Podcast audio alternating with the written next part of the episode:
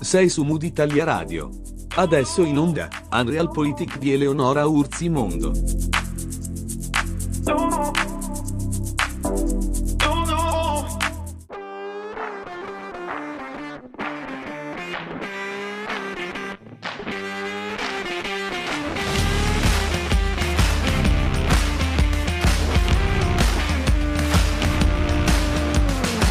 Dopo una lunghissima pausa si ricomincia.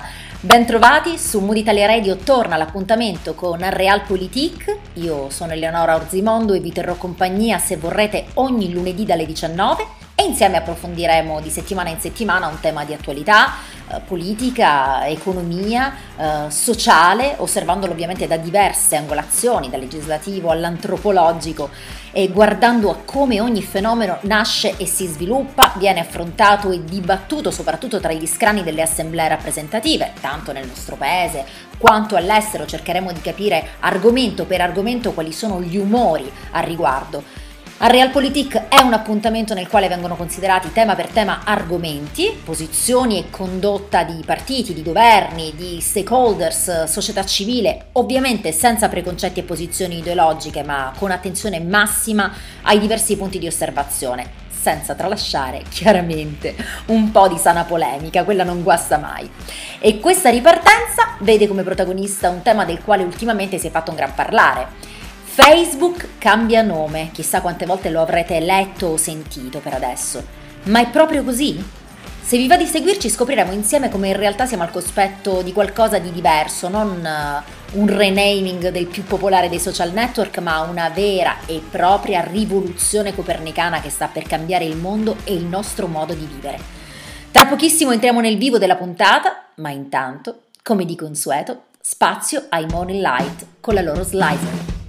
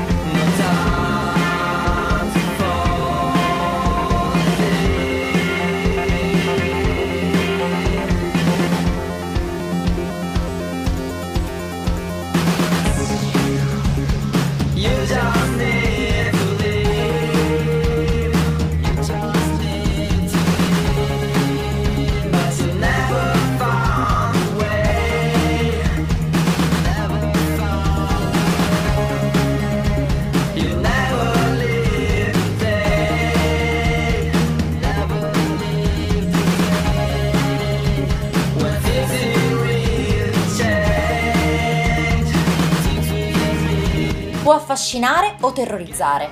Di certo, però, va prima capito. E in molti non hanno davvero compreso il contenuto della presentazione con cui Mark Zuckerberg ha voluto colpire e affondare il mercato e gli stakeholders di tutto il mondo al termine dell'evento Connect 2021. Facebook cambia nome e la notizia che da giorni rimbalza su social e giornali, però va detto che è poco più di una banalizzazione in realtà, perché per essere chiari dovremmo dire che è il mondo a cambiare aspetto e la vita sempre di più sarà vissuta in maniera completamente nuova.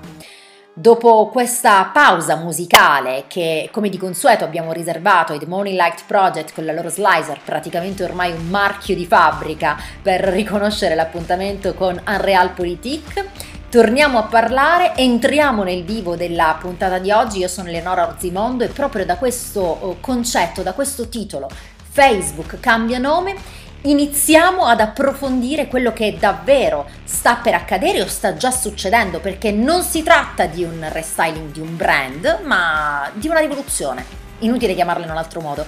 E avrà un impatto sociale, eh, economico, politico, nei costumi, nella strutturazione sociale che fino ad oggi erano risultati immaginabili soltanto in uh, un film di Kubrick, di Lynch.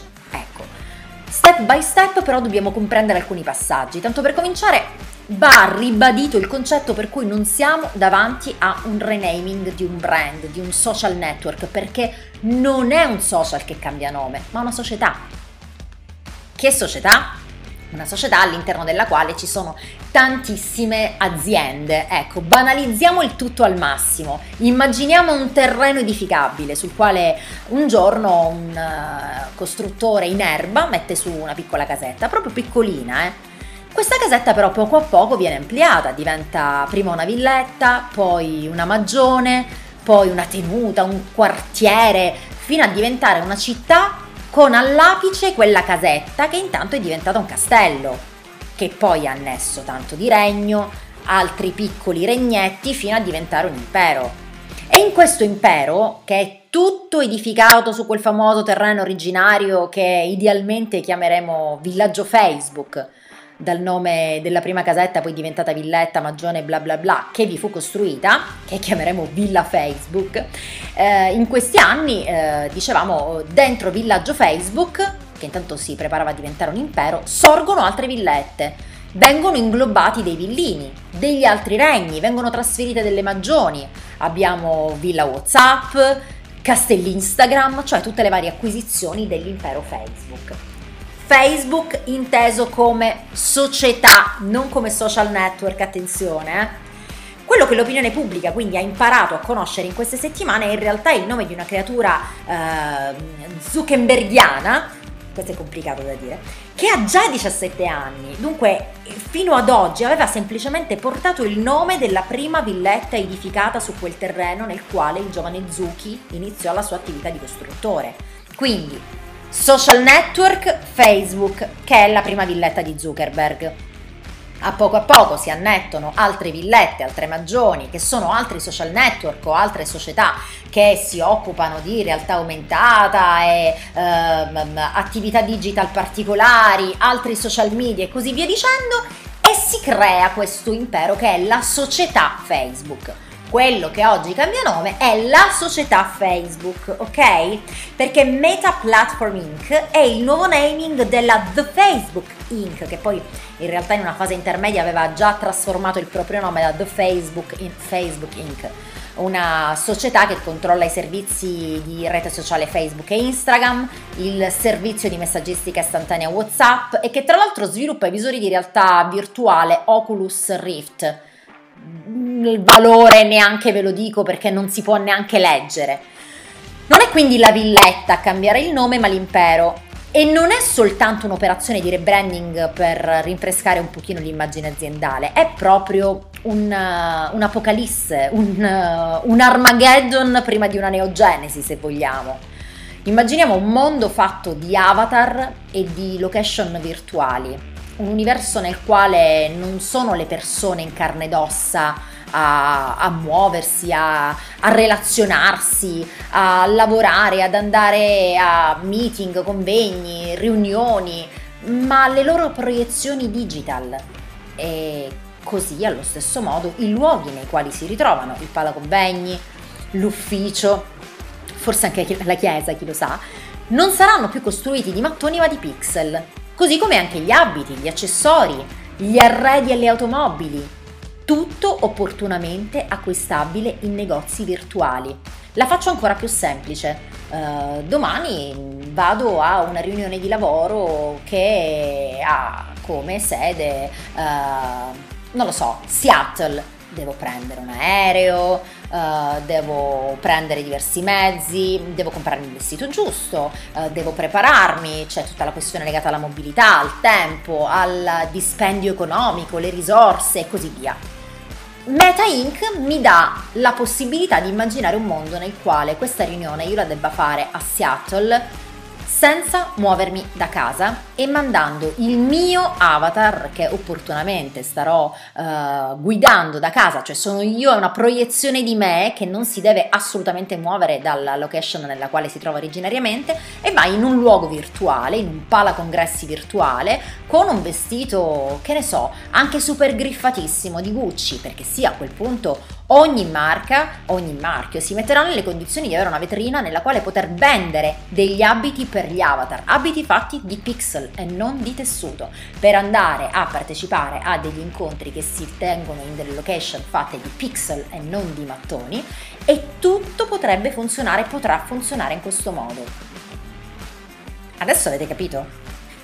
a ridosso dell'uscita del nuovo ultimo attesissimo Matrix le prospettive della realtà decisamente superano per distacco la fantascienza. Per la serie Hollywood scansati perché la Silicon Valley è andata ben oltre. E l'individuo viene ora inteso in senso assoluto nella sua dimensione di utente, di social utente. Immaginate quindi una comunità mondiale di account che vivono una vita diversa, in uh, un universo diverso che è intangibile, ma si badi, non è Second Life, ricordate Second Life? È molto oltre Second Life. Nel metaverso, cioè l'universo meta, non puoi essere chi vuoi, cioè non ti puoi inventare un'altra persona, una figura immaginaria, devi essere te stesso. Non è dunque una piattaforma che ti consente di evadere dalla tua dimensione e costruirne una che è più aderente ai tuoi desideri, le tue pulsioni, le aspettative, i sogni, ma è un contenitore potenzialmente infinito nel quale una specie di ologramma vive per conto tuo, un prolasso di te, non un altro te un te stesso con nome e cognome tuo che vive la sua esistenza, cioè la tua, solo che lo fa mentre tu lo indirizzi da dietro un display.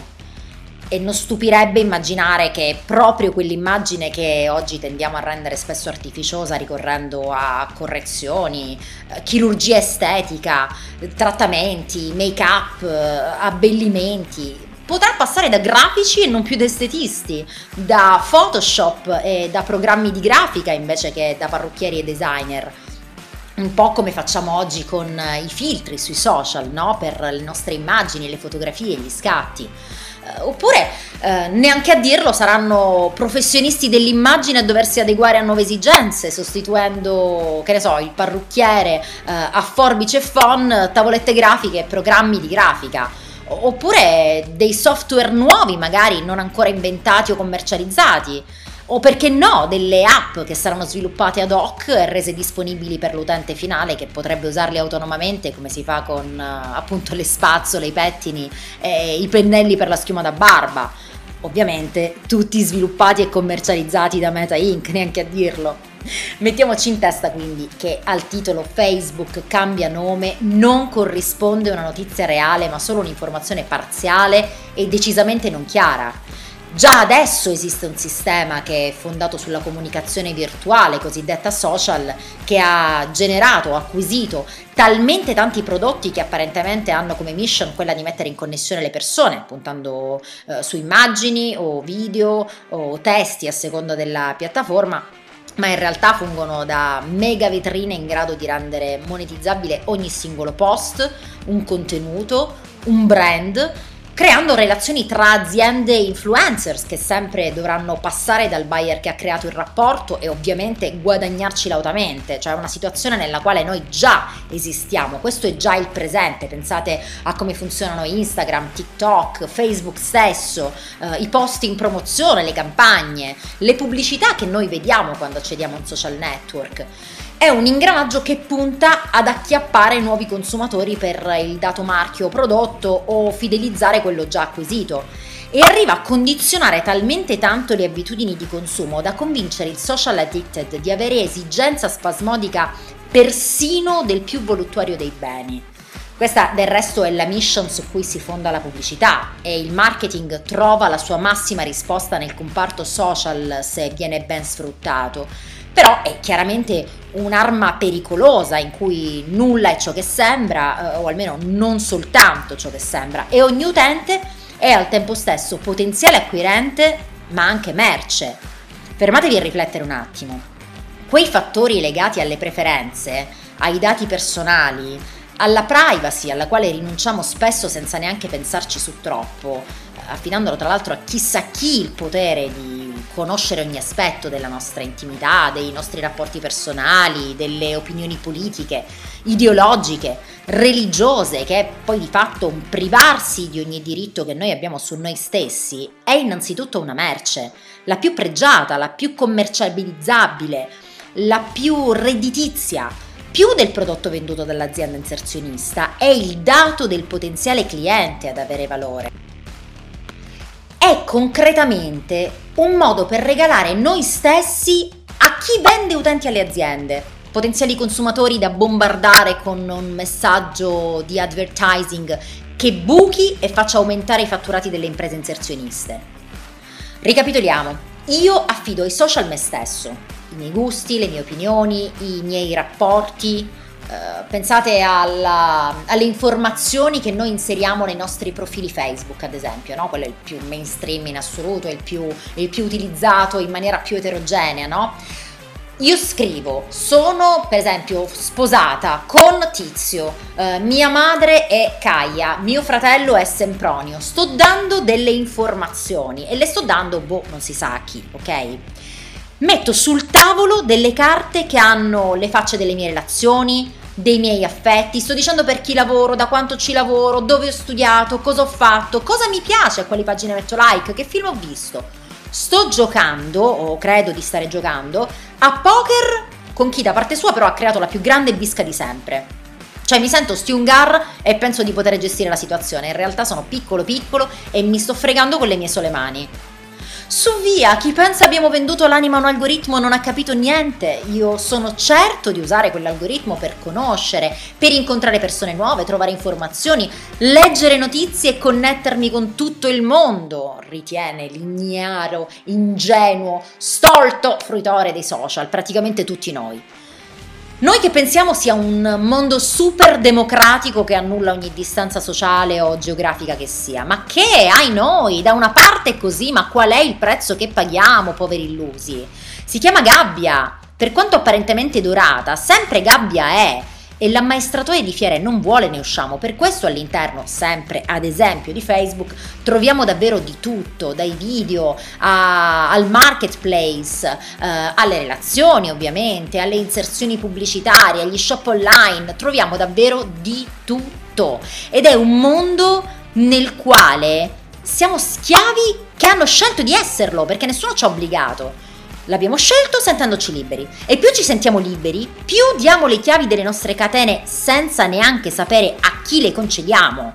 Ma rinunciare a questo meccanismo, che ormai è routine, significherebbe rinunciare ormai alla vita stessa per moltissimi. I contatti viaggiano in beat, i consumi e le relazioni, persino i colloqui e, e il lavoro sempre più da remoto, sempre più smart. Passano da qui. Vivere un'illusione con l'illusione, è questa la chiave dell'universo social. E, e detta così, se ci pensate bene, fa già un po' specie, ma è quello che noi viviamo ogni giorno. Immaginiamo tutto questo riportato a un'ennesima potenza, una potenza chiamata meta, un universo diverso, un meta-universo, il metaverso. Il fatto stesso che questo debutto passi da un renaming appare co- come una strategia precisa, il messaggio è chiaro se si guarda bene. Il demiurgo, eh, che come frontman a, a Zuckerberg, ma ci sono tante menti oltre la sua ovviamente, eh, sta, sta facendo un nuovo cosmo, sta plasmando un nuovo cosmo che fino ad ora era inesistente. Lo ha già fatto una prima volta, lo stanno facendo ancora, andiamo sempre più avanti. Praticamente cambia il mondo, ne crea uno nuovo come fosse Dio. Lo ha creato, lo ha nominato e adesso gli Adamo ed Eva, che sempre lui genera, non da polvere soffio ma da pixel algoritmo, vivranno un Eden virtuale, che di paradisiaco ha certamente l'interfaccia. I social sono, o sono stati, solo un trampolino per tutto questo. Affermare che Facebook cambia nome quindi è niente più che un'arma di distrazione di massa, di una massa già fortemente distratta di suo, confusa, convinta di essere consapevole, certa di avere in mano il potere, di essere parte attiva nei processi decisionali, di acquisto, di scelta, di voto. Una massa sempre meno strutturata, sempre più fluida, tanto da poter essere modellata alla bisogna sulla base delle richieste del mercato, della finanza, eh, della geopolitica del momento. E a farlo sarà sempre quel demiurgo che ha già cambiato il mondo una volta e adesso è pronto a crearne uno da zero. Allora è tutto un orribile buco nero da demonizzare? No, no di certo non stiamo dicendo questo. Lungi da me sostenere una cosa del genere. La pandemia tra l'altro ci ha dimostrato con enorme forza quali siano le lacune del sistema tradizionale, le carenze immense del nostro mondo, del nostro tempo, ci ha mostrato in parte le reali esigenze per ridurre tra l'altro i consumi di materie prime che sono sempre meno disponibili, c'è un problema reale legato al clima, legato alle risorse che va affrontato. Uh, lo smart working, il commercio online, il delivery, uh, i servizi a portata di click hanno salvato l'economia e la sopravvivenza di chi da casa propria in questi anni ha vissuto a volte segregato per mesi continuativamente. Pensate ai vari lockdown e per evitare la paralisi si è ricorsi al già diffuso acquisto su internet, al lavoro da remoto, alla DAD per quanto riguarda l'istruzione ad esempio. Quindi lungi dal voler dire che è tutto da buttare, che è tutto da demonizzare, che è tutto sbagliato, però va presa consapevolezza di quello che sta succedendo, di quella che è la dimensione nella quale già oggi ci ritroviamo. Su Netflix c'è uno splendido documentario, anzi un docudrama che si intitola The Social Dilemma. Guardatelo, ne vale davvero la pena.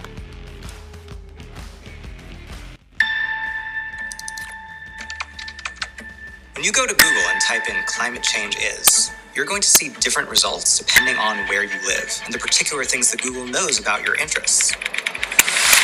That's not by accident, that's a design technique. What I want people to know is that everything they're doing online is being watched, is being tracked. Every single action you take is carefully monitored and recorded. A lot of people think Google's just a search box and Facebook's just a place to see what my friends are doing. What they don't realize is there's entire teams of engineers whose job is to use your psychology against you.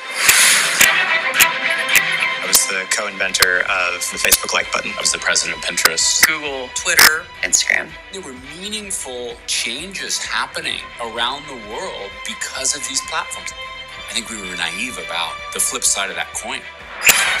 You get rewarded by hearts, likes, thumbs up, and we conflate that with value and we conflate it with truth. A whole generation is more anxious, more depressed. I always felt like fundamentally it was a force for good. I don't know if I feel that way anymore. Facebook discovered that they were able to affect real world behavior and emotions without ever triggering the user's awareness. They are completely clueless.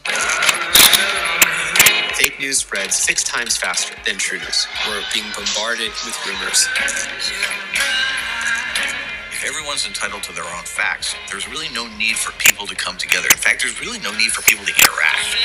We have less control over who we are and what we really believe. If you want to control the population of your country, there has never been a tool as effective as Facebook. We built these things and we have a responsibility to change it. The intention could be how do we make the world better? If technology creates mass chaos, loneliness, more polarization, more election hacking, more inability to focus on the real issues, we're toast. This is checkmate on humanity.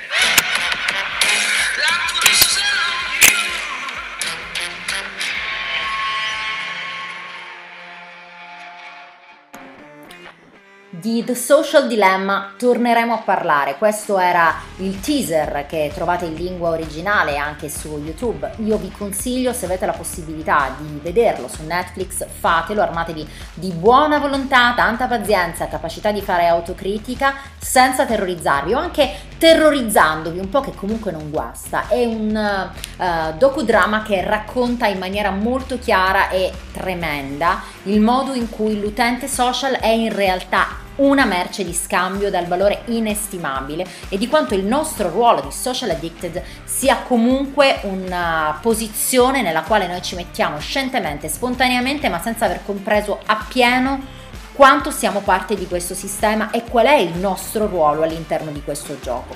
Ne parleremo nel corso delle prossime puntate di Realpolitik perché di social network parleremo e parleremo davvero tantissimo eh, nei prossimi mesi. Tornando a Meta Inc., tornando all'argomento principe eh, della puntata di oggi che sta per concludersi e al netto di teorie complottiste, eh, paranoie di massa, demonizzazioni di chi non vuole asservirsi a queste logiche, eh, ma possibilmente esprime il suo dissenso proprio dal wall eh, personale su un social network. Vedi tu che grandi paradossi? Siamo al cospetto di una rivoluzione copernicana che è già parte fondante del nostro presente, con un occhio puntato all'imminente futuro. E una volta in ballo diventa impossibile ballare. Farlo con consapevolezza quindi è un dovere, dobbiamo avere questa consapevolezza, dobbiamo informarci, noi ci divertiamo a informarci, a informare, a chiacchierare e a ascoltare e scoprire, lo facciamo insieme. Pertanto iniziamo col dire le cose come stanno. Facebook non cambia nome. Zuckerberg ha solo presentato l'avanzata del suo nuovo mondo, un nuovo mondo del quale noi siamo parte integrante. Si conclude così questa puntata di Realpolitik. Io vi ringrazio per eh, aver seguito questo appuntamento di approfondimento su Mood Italia Radio. Io sono Eleonora Orzimondo e vi do appuntamento, ovviamente su Moda Italia Radio, a fra sette giorni.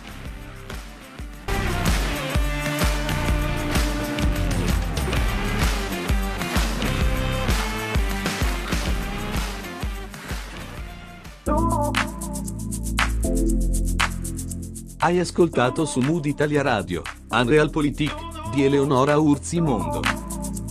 Segui il tuo mood, segui Mood Italia Radio.